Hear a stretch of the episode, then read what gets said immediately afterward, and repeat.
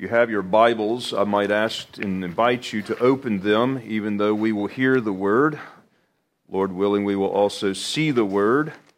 Lord willing, we will also have our hearts open to those things that are in His Word. I would like to begin by just reading one simple verse from Nehemiah 4, verse 6, and then we will come back to it in its context. So we built the wall, and the entire wall was joined together up to half its height, for the people had a mind to work. Our gracious Father, we pray that this day that your spirit would fall fresh upon the preaching and anoint the preacher with the gifts and the anointing of the Spirit which is alone able to make this profitable. And we pray that our hearts would be open and in tune to the things that you would have for us and that you would send forth your word to bring forth from your people the fruit that you would desire. We pray that as we enter into this time of listening and hearing from our God in heaven, that you would stir up in us the gifts that you have given to us, and that we would be about building the kingdom. There are many adversaries, there are many struggles, there are many challenges, but Lord, may we keep our eye focused on the building up of the kingdom, the building of the kingdom in our own hearts, the building of the kingdom in our families, the building up of the kingdom in your church, and the building up of the kingdom in the world. We pray that you would now apply these truths and open our eyes to them specifically, individually, familial, and corporately. And we pray that you would be pleased and satisfied with that which you will bring forth in Jesus' name. Amen. You may be seated. With another year behind us and a new one in front of us, I want to take this morning as an introduction to a series of messages that is intended to revamp and rekindle the vision of Heritage Church. As we enter 2020, our church is in its 13th year. We have grown up into this ministry we have new folks that have come into this ministry. We have children that have grown up here, have married here, have children here. And yet, I wonder if we have a really good understanding of the ministry vision here. Our children, who have been such a part of the vision from the beginning, are growing up and getting married and starting their families, and I'm concerned that we may not have communicated well to them the vision of the church in which they have been nourished, or given them a picture of the required work for them to carry it on. So we'll be stepping back from our series from Matthew and hopefully bring up to speed some of our newer members here and some of those folks who've come in. And as we enter into a new decade, as we think about the next 10 to 12 years ahead of us, I'm hoping that we can take this time as we step back away for just a couple of months from our series in Matthew, and we will reconsider the vision of Heritage Church here in the pulpit on the Lord's Day morning as we give our worship to Him in hearing. So, this morning, I want to bring a message from Nehemiah as we begin this new year. As I consider the church and the future of heritage here, I want us to be challenged to the degree that we put in more effort here. The Lord has blessed us tremendously. And we are a different church than we were 13 years ago. And with that growth and prosperity, however, there's also been a growing apathy within our congregation. When I see people who used to be deeply involved in ministry to begin to be pulling back and become busy with life to the degree that they don't have as much time or any time for the ministry, or when I see couples beginning their new lives together and there's a dis- distancing themselves from the, the covenant community that nurtured them to where they are, those things concern me. When I see marriages weaken to the point that the spouses are doing more battling with each other than they are building the kingdom, that concerns me. When I see children growing up here and taking all this for granted, that concerns me. When I see older ones who have been around the longest time beginning to withdraw, that concerns me. And folks, I'm not, I'm not angry this morning at all. I'm intensely concerned, but yet I am also equally as hopeful. Because I know that God uses messages just like this to, to prod us and to get us energized and to see the vision once again, to embrace the golden city and the golden land that He has brought us into. Folks, we need to be about building the kingdom of God. Perhaps some here have grown weary in well doing. I know that feeling. Others are focused on the enemy so much that they're and some of their own problems that they forget that there is a kingdom to build. So, as we begin considering our vision with fresh eyes, let's make sure that we're looking at the right things and glorying in what God would have us to glory in. Because when we cease to become enamored with God and the glory of His church, He may take away from us that which means the most to us. Vision is that which will show us and rekindle those values in our life that God has revealed are to be cherished. And we need to value what God values. And so keep that focus lively in front of us. Nehemiah was one of those Jews who lived in Babylon at the time of the captivity. He was the king's cupbearer. He was a well trusted man. He was in Babylon precisely because God had told his people when you come into the promised land and you begin to enjoy all the blessings that I've stored up from you, and you're going to take me for granted. And when you take me for granted and you then enjoy all the blessings, but you forget the blessing giver, I'm going to remove you from the land and I'm going to scatter you among the nations until the point that you cry out to me and repent of your sins. And then I'm going to bring you back with great joy. He tells them, You're going to forget me. You're going to forget the blessings of the covenant people that I established in the promised land. And because you forget me and turn aside to other things in the world, and because you place a higher priority on those things than you do me, as you begin to focus on the on the world and the things that it potentially has to offer, but although in false pretense. That glorious temple where I dwell in your midst, I will destroy. I will remove, remove you from that bountiful land that I have given you. The homes that you've inhabited, and those old vineyards that were already planted for you, and those fruit trees that were already bearing fruit. I will take you away from them all into a land of bondage and slavery until you remember me and all that I have done for you.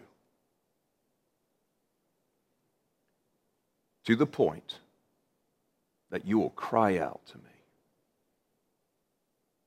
And you will cry out, and I will hear and you will repent, and you will come back, and I will bless you once again. And that's exactly what's happening. That's the context in which Nehemiah is living. That had happened. And Nehemiah is in Babylon because of that very thing. He's near the end of this prophesied exile. Word came back to Nehemiah about the dilapidated state of Jerusalem. In chapter 1, verse 1, hear and read with me the words of Nehemiah, the son of Hachaliah. It came to pass in the month of Chislev, in the twentieth year, as I was in Shushan, the citadel, that Hanani, one of the brethren, came with men from Judah, and I asked them concerning the Jews that had escaped, who had survived the captivity, and concerning Jerusalem. And they said to me, The survivors who are left from captivity in the province are there in great distress and reproach. The wall of Jerusalem is also broken down, and its gates are burned with fire. And so it was when I heard these words that I sat down and wept and mourned for many days. I was fasting and praying before the God of heaven. Remember Jerusalem? Remember the glorious city? This past week we read from Psalm 87, the, the very psalm that John Newton, who wrote Amazing Grace, wrote. The title, Glorious Things of Thee Are Spoken. The temple was in the midst of her, and nations would talk about this great city. The Queen of Sheba would travel from afar and to come to see the glorious things of this great city where God dwelt in her midst. Jerusalem on earth was the figure of the church. And when we hear and we read of Jerusalem, we need to be thinking in modern times the church, heritage. It's a glorious city, and she is a blessed land indeed. But the visible aspects are not always so splendid.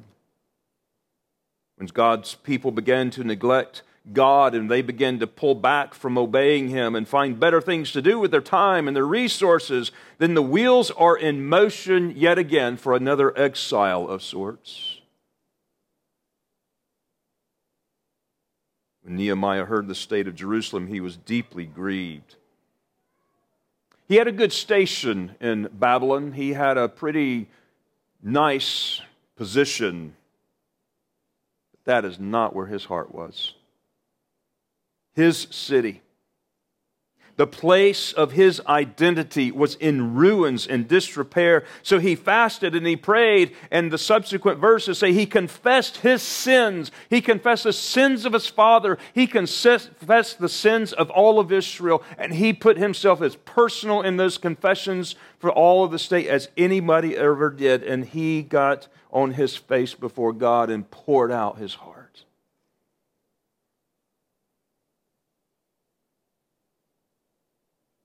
And he prayed that God would use him to do something about the situation. The church in America is suffering greatly because of Christians' idolatry and focus on this world. Many of the glories of the beautiful city are diminishing in our land because we have not been faithful to God. Right before our very eyes, we watch the enemy come into Jerusalem and ransack her precisely because we've taken our eyes off of God and we stopped doing what pleases Him. We see worldly agendas and philosophies being propagated within her walls. When we see the sins of Sodom coming into the walls of Jerusalem and we embrace these things, we see a city that is about to be destroyed and a people driven away and taken into captivity in a foreign land under uh, oppressive enemies until they can learn to cry out to God and appreciate the former splendor and repent of their sins and to come back with a greater tenacity to obey Him. Folks, wake up and see what's happening in our land. This is not a time to get weary and well doing. This is not a time to get comfortable and relaxed. This is not a time to pursue your personal peace and affluence and your lifestyle and your comfort. This is not that time. The very things you appreciate about heritage and the church are in grave danger.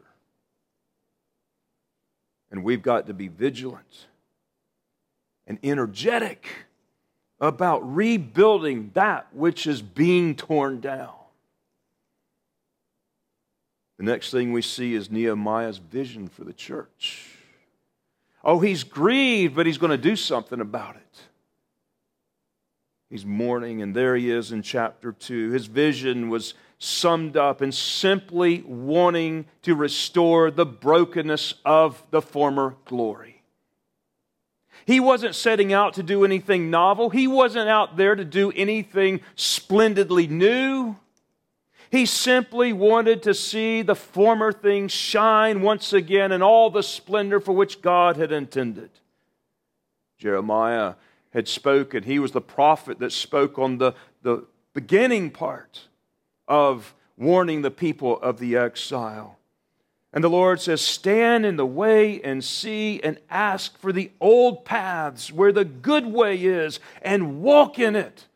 The old paths where the good way is and walk in it, and there you will find rest for your souls. But they said, We will not walk in it. Nehemiah was just seeking the old paths to walk in the good ways and, and enjoy the glory that God was in their presence. And that's what I hope, in a nutshell, is what the vision of heritage is all about seeking those old glorious paths, not creating any kind of newness or novelty, but just recovering the glories of the past of the church for what she was intended to be and, and really what she already is progressing in other parts of the world. This is not saying that the church is failing. This is saying there's brokenness within America, in our own land, in our context, because of our sins.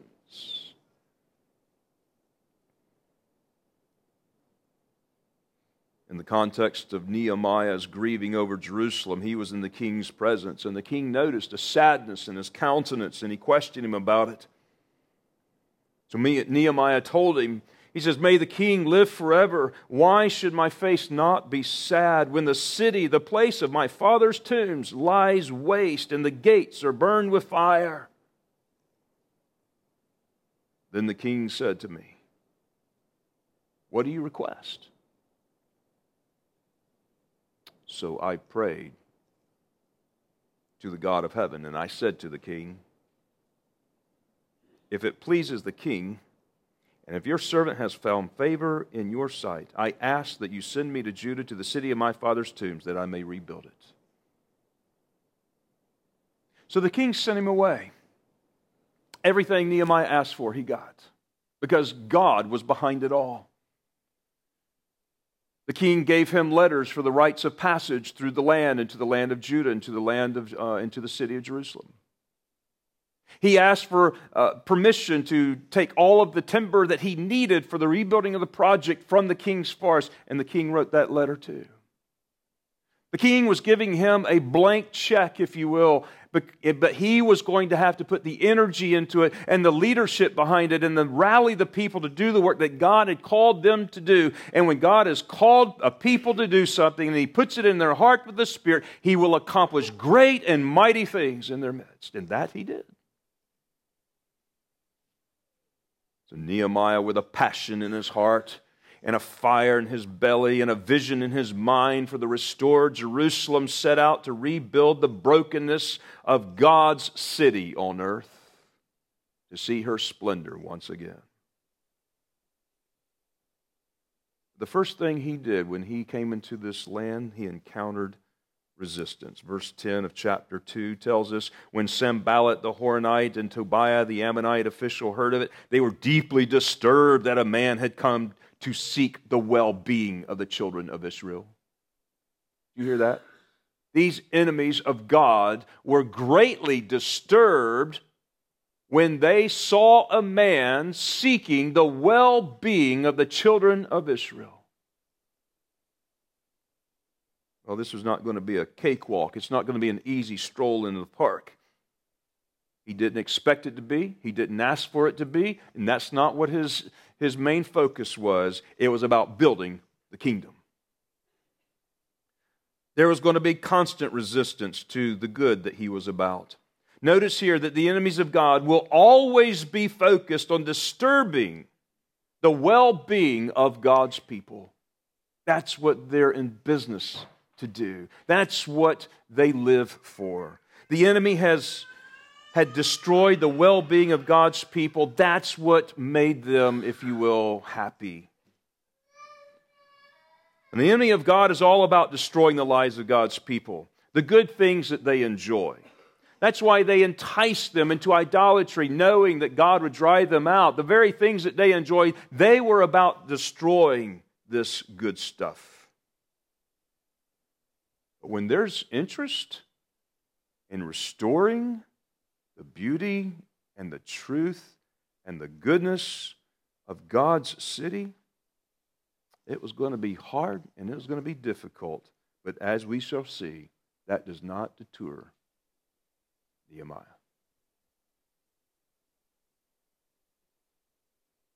What Nehemiah did next is he goes to the city at night and he begins to assess the damage and to begin seeing the city firsthand so that he can form a plan. And that's what he did. He formed a plan, then he communicated it to the people in verse 17 of chapter 2. Then I said to them, You see the distress that we are in, how Jerusalem lies waste and its gates are burned with fire. Come and let us build the wall of Jerusalem that we may no longer be a reproach. In other words, what he's saying is this city has a higher view God has blessed this city. We become a reproach to the nations. We're the laughing stock of the world because we have forsaken our God and God has turned us over. But there is a higher vision for you, city. There is something more grand that you need to see. And I told them the hand of my God had been good upon me, and also the king's words that he had spoken to me. So they said, Let us rise up and build. Then they set their hands to this good work. The people became energized in the vision. They had been living in this city that had been dilapidated and run down and burned with fire to the degree that their hearts were disheartened and discouraged, and they probably felt like there was no use or no hope anymore. And then comes Nehemiah into their presence and energizes the people of God, and they set themselves to the work, and they see the vision, and they set themselves to it because the work was good and the vision was glorious. No sooner had this commitment been made that the enemy shows himself again. Verse 19 But when Sanballat the Horonite, and Tobiah the Ammonite official, and Geshem, Geshem the Arab heard it, they laughed at us and despised us and said, What is this thing that you are doing? Will you rebel against the king? But the people worked on. And we see in chapter 3 the people were energized in the work. Chapter 3 is a beautiful picture of the covenantal approach in which people bind together for a common cause to rebuild the brokenness of Jerusalem. We see family after family lined up next to each other around the city, all doing a part. Oftentimes, doing a work that they had, were not designed to do, doing a work perhaps maybe they have never done. But in times of war and times of rebuilding, folks from all walks of life must pitch in and do the work to get the job done. And so we see the beginning of the list in chapter 3, verse 1. Then Eliashib, the high priest, rose up with his brethren the priest and built the sheep gate. They consecrated it and hung its doors. They built it as far as the Tower of the Hundred and consecrated it as far as the Tower of Hananel. We see in verse 8 the goldsmiths were about the work, and next to them, the perfumers. I don't know what kind of mind you have about perfumers, but I think of some dainty, uh, very exquisite, you know, uh, sommelier type of kind of person when you shake his hands, his paws are probably as soft as babies. And he was right there, the perfumers with his family, building beside the goldsmiths. We see the leaders, even in verse 12, Shallum, who was the leader over half the district of Jerusalem. He joined in the work along with his daughters, the scripture says. He points out the daughters. We see Levites and musicians and Jews of all walks of life coming together, working in labor for this worthy and good project to see the golden city return to its former splendor, all except for the nobles of the Tekoites. Verse 5 Next to them, the Tekoites made repairs, but their nobles did not put their shoulders to the work of the Lord.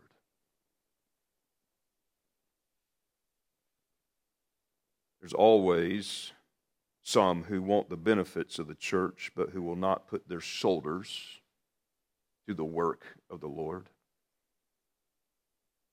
Perhaps they felt entitled or above that kind of labor. Perhaps they had some excuse. But the scripture calls them out, points to the simple fact they would not put their shoulder to the work. You know, everyone in Jerusalem has some vested interest in the project. Not only was the city being restored, but their homes were now being repaired. 70 years it's been in this dilapidated state. And for the first time, for some of these people, they've seen something that begins to blossom once again. And as the energy is poured into the project, God bless their works. He blessed the effort. After all, it was His project, His design, His thought, His purpose all along. This is exactly what he said he would do. When the people repented of their sins and they turned back to him and they applied their lives to the kind of energy and activity that delighted him and that he desired, he would restore them and the families would be restored. Their homes would be rebuilt. The city would be put back. The temple would be reestablished and feasting would happen once again in the land. And that's exactly what happened. So the people worked on. Or resistance mounted and challenges came, but they kept their eye on the ball. Chapter 4. The enemies of God will always put their target where the progress is being made. And so we see that in chapter 4, verse 1. But, but so it happened when Sanballat heard that we were rebuilding the wall, that he was furious and became indignant and mocked the Jews. And he spoke before his brethren in the army of Samaria and said, What are these feeble Jews doing? Will they fortify themselves? Will they offer sacrifices? Will they complete it in a day? Will they revive the stones from the heaps of rubbish, stones that are burned? Now Tobiah the Ammonite was beside him, and he said, Whatever they build, even if a fox goes up on it, it will break down their wall. Taunting. That's exactly what enemies do. They taunt, they heckle, they accuse. They will do anything they can to try to dissuade and to discourage and to distract the people of God in doing what God desires of them. Folks, the exact same enemies that were energizing Tobiah and Sanballat are alive today, working in different channels, in different people, in different entities. But they are alive today, attempting to dissuade and to discourage and to distract you in what you are doing to build the church where she is broken. Trying to dissuade you. Oh, it's no use. It's no good. Trying to discourage you. I don't see the purpose or the fruit of the labor of my hands. Trying to distract you. Oh, something better else is for you over here. Don't commit to that. These enemies are quiet as long as your homes are in shambles, when your marriages are on the rocks, and when the church lies quietly in her ruins. But when work and energy are applied to the brokenness to get the things back in godly order, the enemy comes alive in ways you've never seen before. And I am concerned here that we may be slacking off in our energy level and serving the Lord and rebuilding the brokenness of the church where she needs repair. The church in America, when we started 13 years ago, was not very healthy.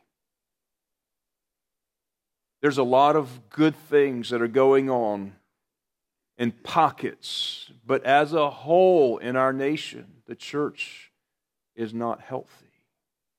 There are many broken down walls and burnt gates and, and tumbled houses, and, and we look at the, the state of the church, and we cannot get slack here.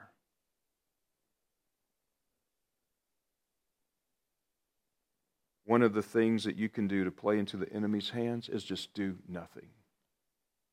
Back off. Draw back from serving. To diminish your energy level into the kingdom. To draw back from the people of God.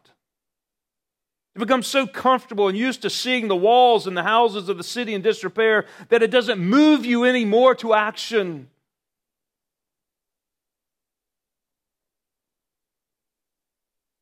The other thing, even worse, is to allow the old enemies to use you as a channel for the taunting, for the gossip, to be a source of discouragement to God's people, or to dissuade them from their ministry or work, or to distract people from building.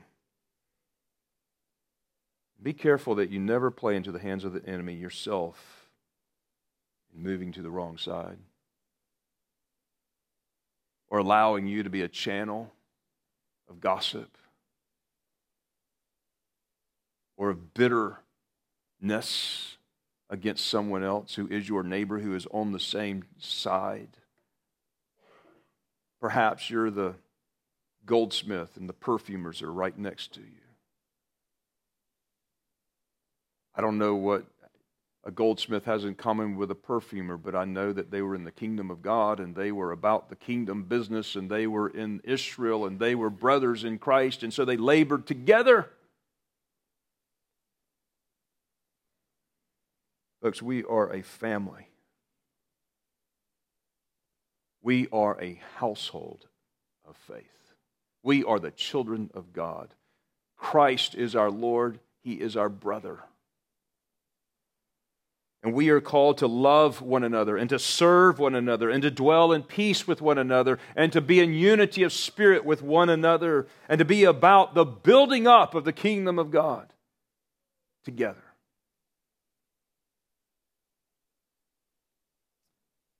So, as these challenges come, and now there is more of a, a mounting,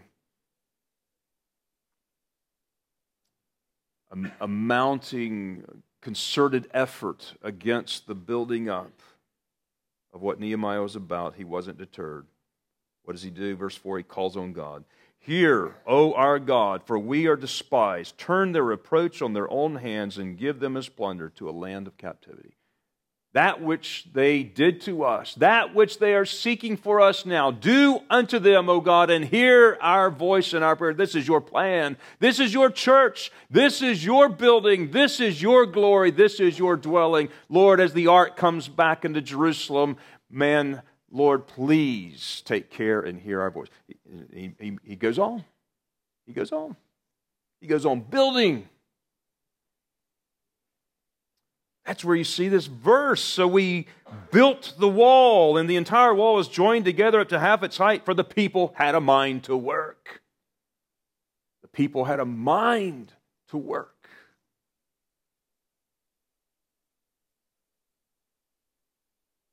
As long as people have a mind to serve, significant progress is made in the right direction.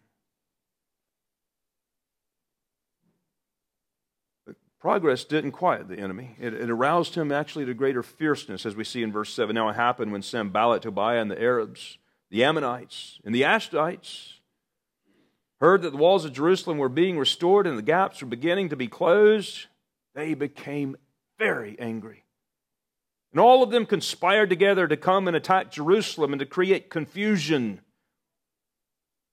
See, when you look at the characteristics of the enemy, you know the enemy is near. Confusion. They want to create confusion. They want to attack the church. They want to come together and assemble themselves against the good things of God. And when you see those characteristics, know that the enemy is near. And you are not warring and battling against flesh and blood, but against principalities and powers and, and the things that you do not see. The same enemy is here today desiring to do the same thing today to bring confusion, to distort your purpose, to get your eye off the ball, to dissuade you, discourage you, and distract you. Nevertheless, verse 9, we made our prayer to God. Because of them, we set a watch against them day and night. Now, the problems became very real and significant in this project. Nehemiah goes on. Then Judah said, The strength of the laborers is failing, and there is so much rubbish that we are not able to build the wall. There's weariness that was growing over the days of labor that they were giving themselves to. They were getting tired. And our adversary said, They will neither know nor see anything till we come into their midst and kill them and cause the work to cease. There's threats that they're hearing. So it was when the Jews who dwelt near them came and told them, told us ten times, For whatever place you turn, they will be upon us. For whatever place you turn, they will be upon us. For whatever place you turn, they will be upon us. For whatever place we, you can just see.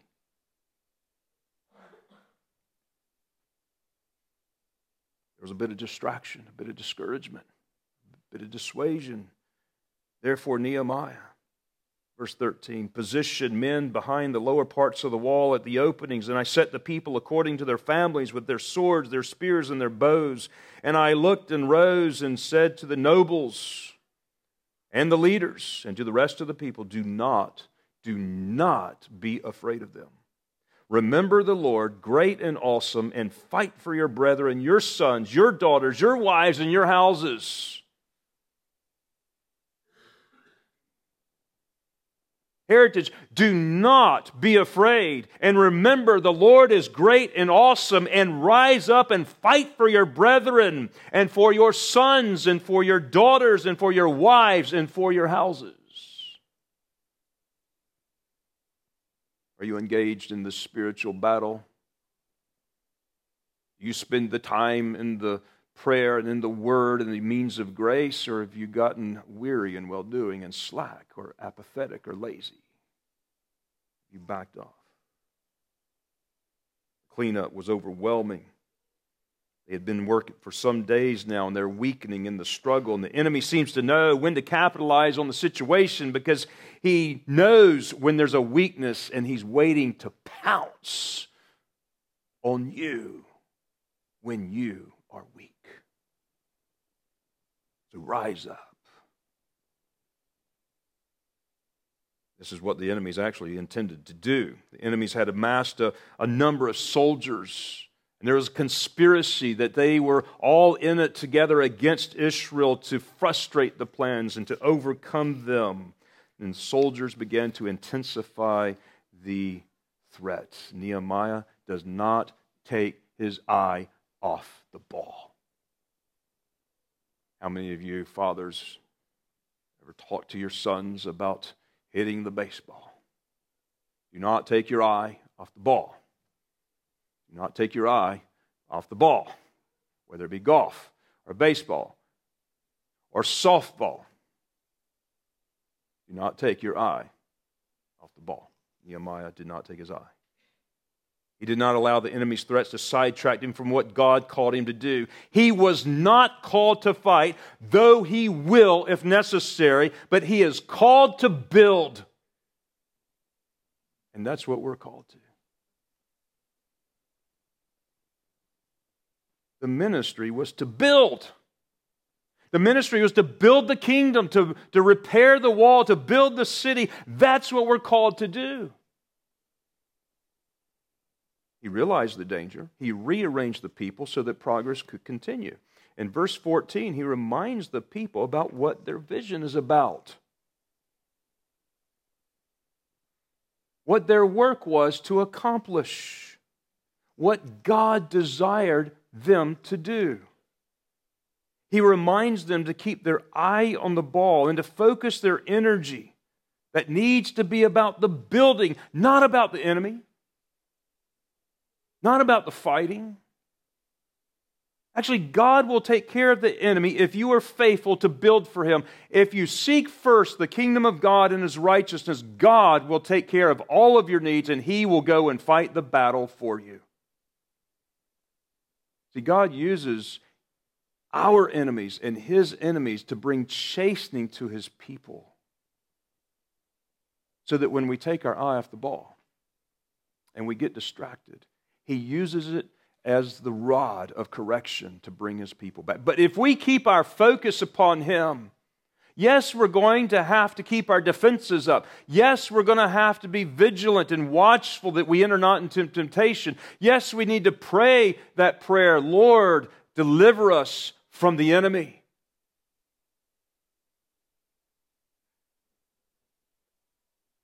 But the more we pray for the rights of God, Thy name be hallowed, Thy kingdom come, Thy will be done on earth as it is in heaven, the less we will have need to pray. Forgive us this day our daily bread, forgive us of our sins, and keep us from the enemy. You get it in that priority. You don't neglect the last three, but you get it in that priority, and God takes care of those things that you're worried about, that you're anxious about, that you fear about, that you're negligent about, that, we, that are stronger than you, because ultimately, when we see the glory of God in Christ Jesus and his return, the first three will come into its consummation, and the last three will never be needed again.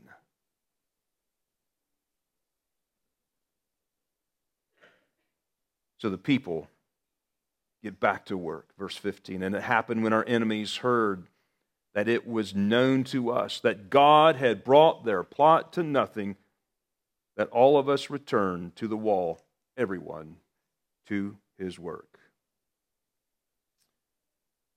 And when God's people are called to build the kingdom, there will be enemy th- threats that we cannot ignore, but realize that God will use the entire community of his people to maintain the safety for us all so that his purposes can continue. Look at verse 16 and 17. So it was from that time on that half of the servants worked at the construction, while the other half held the spears the shields, the bows, and wore the armor. And the leaders were behind all the house of Judah, those who built on the wall and those who carried burdens, loaded themselves so that with one hand they worked at construction, and with the other hand they held a weapon. Notice the division of labor in these verses. You hear what it's saying here? We need each other to be successful. Everybody's got a job to do, everybody's got something to help every one of us see success and be protected from the enemy. To see our homes restored, we need the community. To see the glory of Israel, we need each other. To be protected from the enemy, we need each other.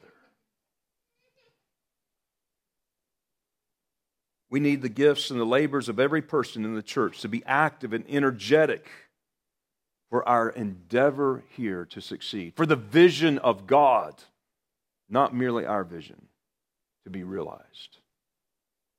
These people were keenly aware of the enemy and the dangers that surrounded them. These dangers have always been there. The enemy is not as visible and sometimes as he is in others, but this time in their life he was very visible. But when the, when the people of God do not realize their threat, when they do not realize that the enemy is just luring and waiting and lurking upon them, waiting to devour them, what happens is they take God for granted. They're enjoying the good land. They say they saw God come in and, and wipe out the enemies, and they are now eating of the produce and having the prosperity, and they have the temple built, and they're worshiping, and the singers are praising, and they take God for granted. They presume upon Him. They think all is well and everything will be fine, even in their negligence of God and negligence in their ministry for the kingdom.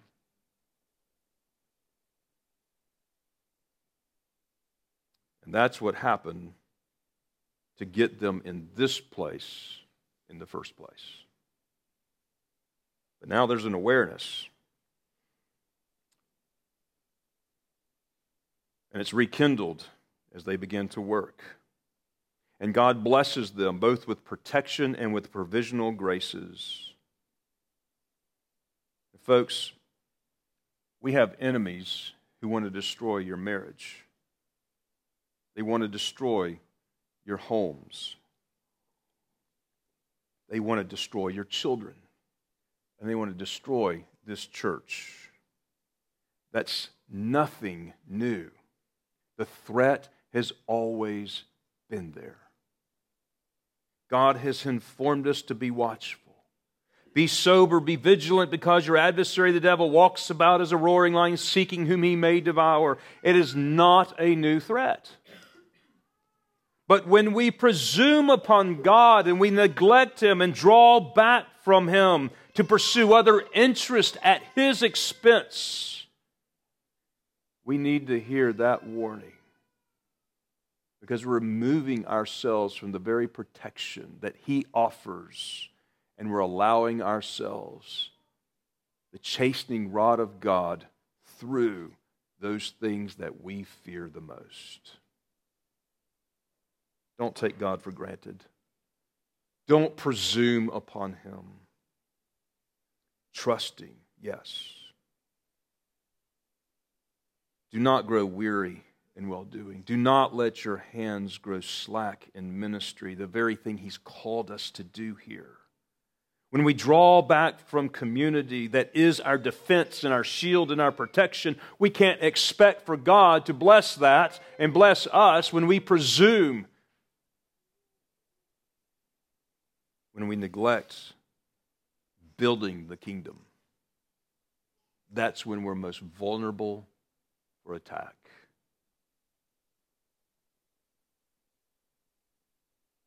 Because God often uses our enemies to chasten us.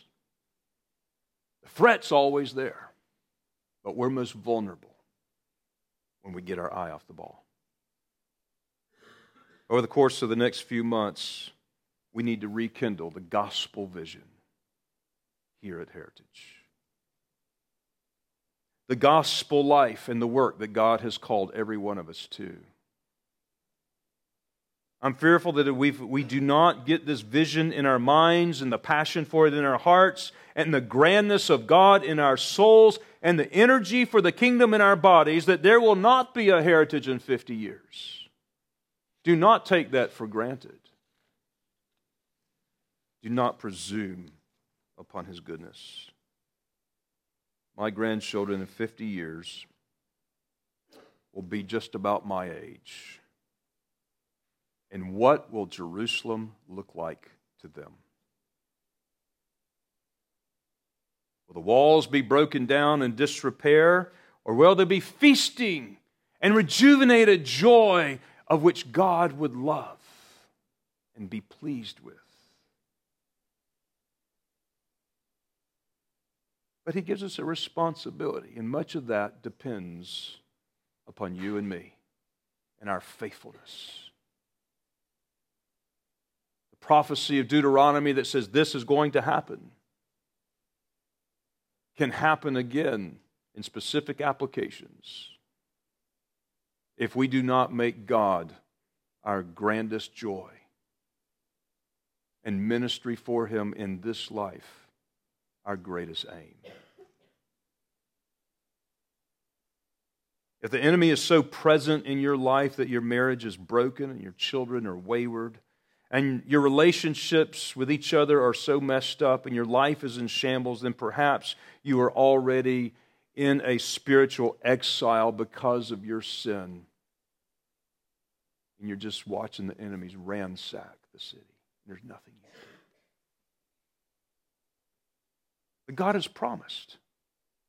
He has promised that if you repent and you get your life refocused back upon Him and you get your life energized in the work that He has given you to do, those good works that He has foreordained that you should walk in them according to the gospel in Ephesians 2,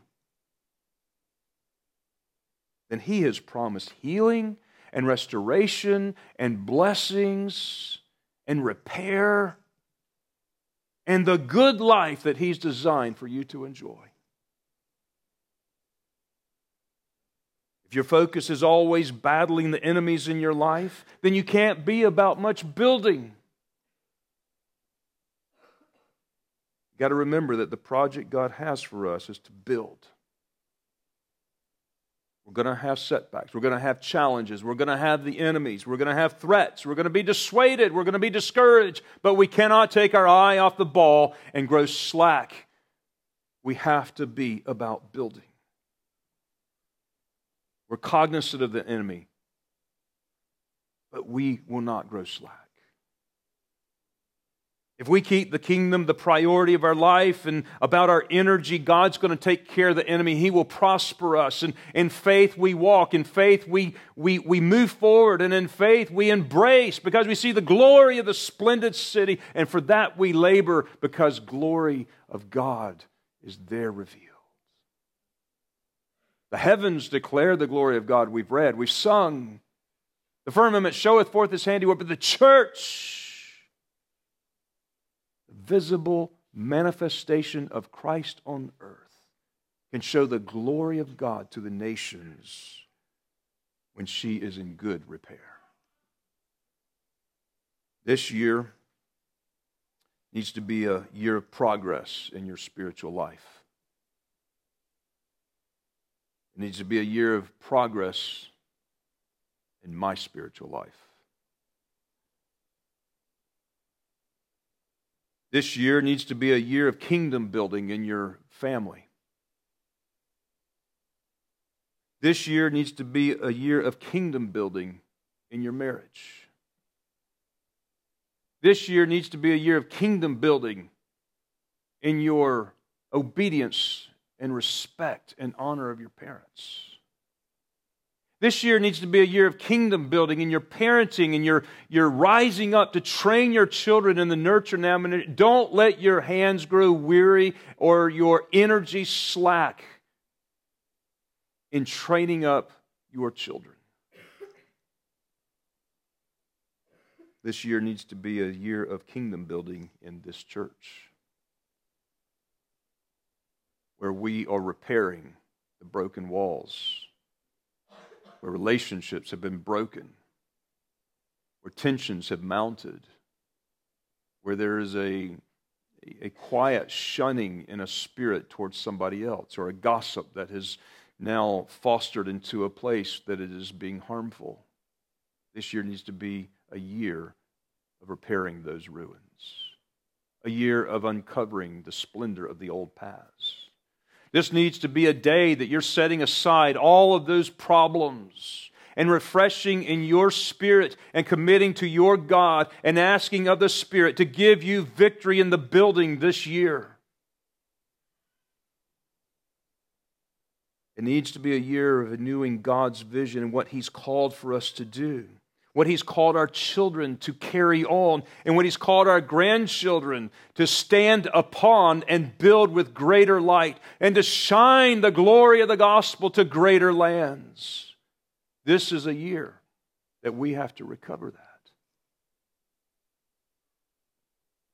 If we are busy fighting each other, we're not building, we're destroying. If the goldsmith is fussing because the perfumer smells, we're not building effectively. And if the perfumer complains that the goldsmith is all about the riches of this world, and yet he's building, we're not being very effective.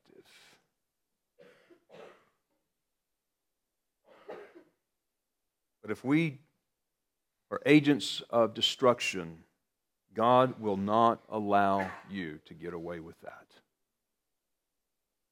If we are lazy, we're going to reap what we sow weeds. If we put the church at the margin of our lives, we might one day wake up and find it's not there at all.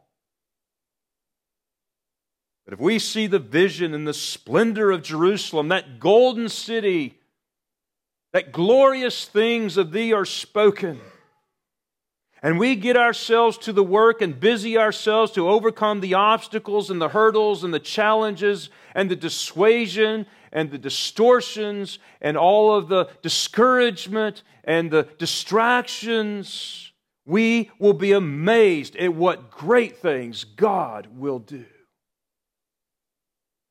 These people, in spite of all their challenges and threats, we were able to see this wall from raw timbers of the king's forest, cut down, hewn, taken out, and then rebuilding a wall completely finished all around an entire city with gates hung, gaps closed in 52 days. And even God's enemies acknowledged the astounding effect that God had done. Nehemiah and the people look back and it says, What God had done in their midst. And isn't it great when God decides to do something and uses you as a part of the agency to be able to see the grand and glorious things of marriages being put back, of old relationships established where love abounds and the church grows at the expense of Satan's kingdom?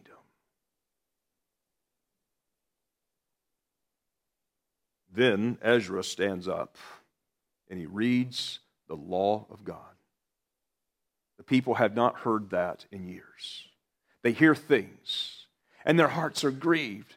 And they realize how far short they have fallen of God's glory. And they begin to mourn and weep. And the priest said, No, no, this is not a day for that.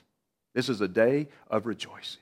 And when God's people turn their hearts to weeping and repentance and confession, that's exactly the forgiveness and the restoration that God gives to his people. He says, Okay, you have wept for your sins. Now I'm going to pick you up and I'm going to give you the joy of feasting. And right after that, the Feast of the Tabernacles is celebrated for the first time in Jerusalem in many, many years, and the first time in these people's lives. And they've tasted of the good things and they're seeing the glory being restored.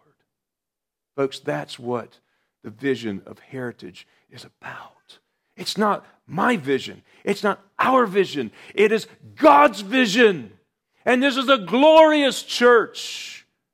This is a splendid place to be. And there's a great work to be done, but don't get slack in well doing. Don't take God for granted. Don't presume upon His grace, but feast upon the good things of God, and He will bless you and bless you and bless you. You withdraw from this place, you have no protection. You let your hands grow slack in the work, and pretty soon the weeds will grow up in your own life. Be about the work. Put your shoulder to the task so that our kids can have a beautiful, Garden City. Our grandchildren can then take and share the gospel beyond the borders of the likes of which you and I cannot even imagine. Let's make the church glorious again so that feasting and joy can be heard for many miles away. And the people from the nations want to bring Sheba again, once again, to see what great things are going on in this city. So let's make 2020s a great decade ahead of us. Let's do the work God has given because there is a work to do. And let's be faithful with our children, not just for our children. Let's be faithful with our grandchildren don't take your time and set aside your life in order to raise your children, in order to bring them back into the church. You raise your children in the context of the service and the ministry. Even a child is known by his doing, the scripture says. Even from the mouth of infants, God has ordained praise. You bring them up into the work, with the work, and labor right beside them as your daughters rebuild, as your sons rebuild, as the family joins together, the perfumers and the goldsmiths alike. But don't be like those nobles who would not put their shoulder to the work, whatever their excuse may have been. And we will know the joy of feasting. We know the joy of feasting this day. And we're about to feast before the Lord because it is not our right, but it is a great privilege. It is a means of grace that He's given to us. And we have the pleasure to do this in the liberty and the freedom of this nation still, in the place that we have here today. But we don't take this for granted. Oh, God has promised to be faithful with this covenant.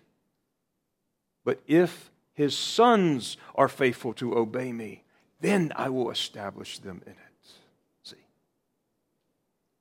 So let us be faithful with God's covenant, and God promises his covenant blessings will overflow, the likes of which you cannot imagine. Let's trust the gospel and as we look to Christ in the next few months, particularly around a vision of the gospel to the individual and the gospel to the family and the gospel to the church, I trust that you will be on board and put your shoulder to the work. Perhaps you have struggles in your marriage as you've come here today. Right now is the time that you come to the table in a recommitment of your life to pursue your spouse and to put away those sins and to build with your spouse, not be enemies with your spouse, but to share in the work of God in Christ and commit this day and call upon the name of the Lord and come back out of exile and let Him work in you to build a beautiful garden in your marriage once again. Perhaps you've got an estrangement with a child or a child with a parent, and the same thing would be applying to you today. Come to the place where you commit your life and confess your sins and say, I don't like this relationship right now. I don't want it to continue like this, but I'm being stubborn in my heart. I want to repent. God, come and do a work. And God says, The enemy that's stronger than you, I will take care of him if you but put me first in my kingdom. I will show you great and mighty things that your eyes have never seen before.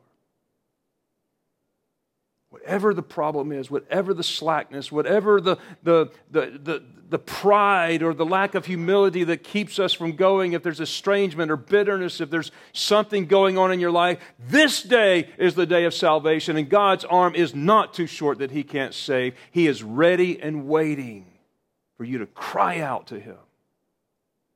And let's look forward to what great things He's going to do because He's promised that if you do that, he will bring salvation and joy. He will bring you into a land flowing with milk and honey. There's great promise. So we should have great expectation if we're but faithful. Our gracious Father, we pray that you would take this message and stir us up to the gospel life and keep us from wasting our life taking all that time on social media and checking the Instagram and the Facebook and all that junk that keeps us from building the kingdom. All of the faux covenants out there, the faux communities, living for the likes and addicted to the unrealistic relationships that they falsely show. Lord, this is the community. This is the church. These are your people.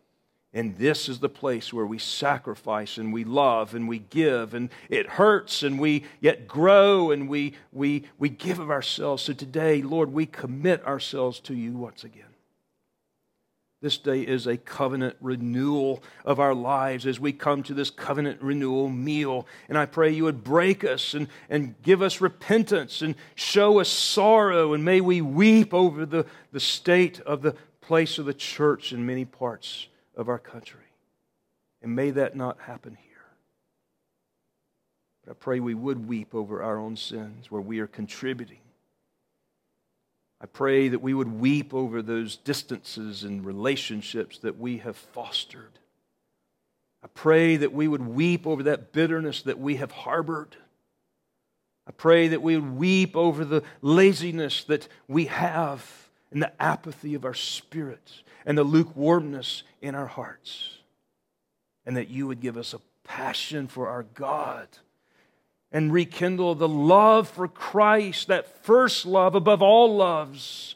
Oh God, come and hear us today, we pray.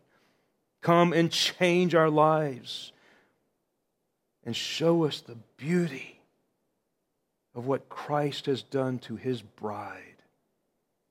And may we so labor, and may we so labor.